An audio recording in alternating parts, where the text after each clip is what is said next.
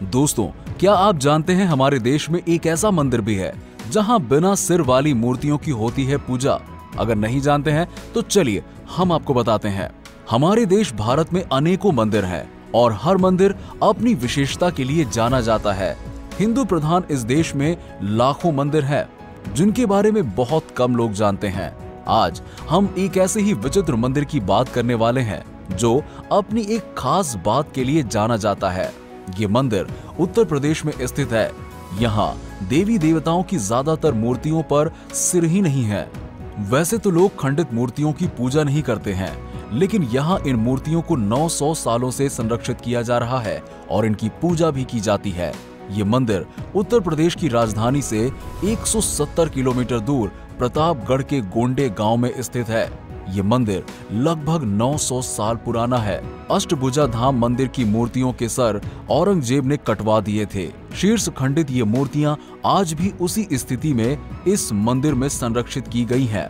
ASI के records के मुताबिक मुगल शासक औरंगज़ेब ने ईसवी 1699 में हिंदू मंदिरों को तोड़ने का आदेश दिया था। उस समय इसे बचाने के लिए यहाँ के पुजारी ने मंदिर का मुख्य द्वार मस्जिद के आकार में बनवा दिया था। जिससे भ्रम पैदा हो और ये मंदिर टूटने से बच जाए। मुगल सेना इसके सामने से लगभग पूरी निकल गई थी, लेकिन एक सेनापति की नज़र मंदिर में टके घंटे पर पड़ गई।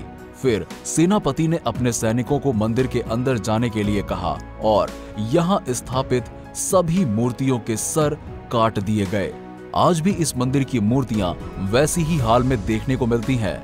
मंदिर की दीवारों, नक्काशियाँ और विभिन्न प्रकार की आकृतियों को देखने के बाद इतिहासकार और पुरातत्वविद इसे 11वीं शताब्दी का बना हुआ मानते हैं।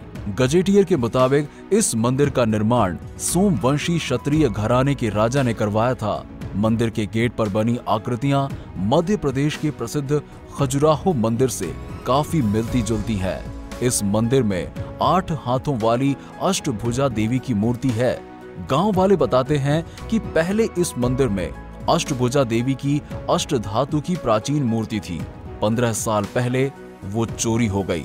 इसके बाद सामूहिक सहयोग से ग्रामीणों ने यहाँ अष्टभुजा देवी की पत्थर की मूर्ति स्थापित करवाई।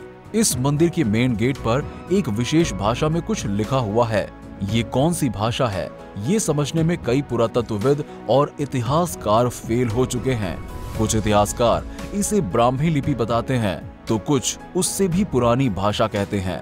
लेकिन यहाँ क्या लिखा है, ये अब तक कोई नहीं समझ सका।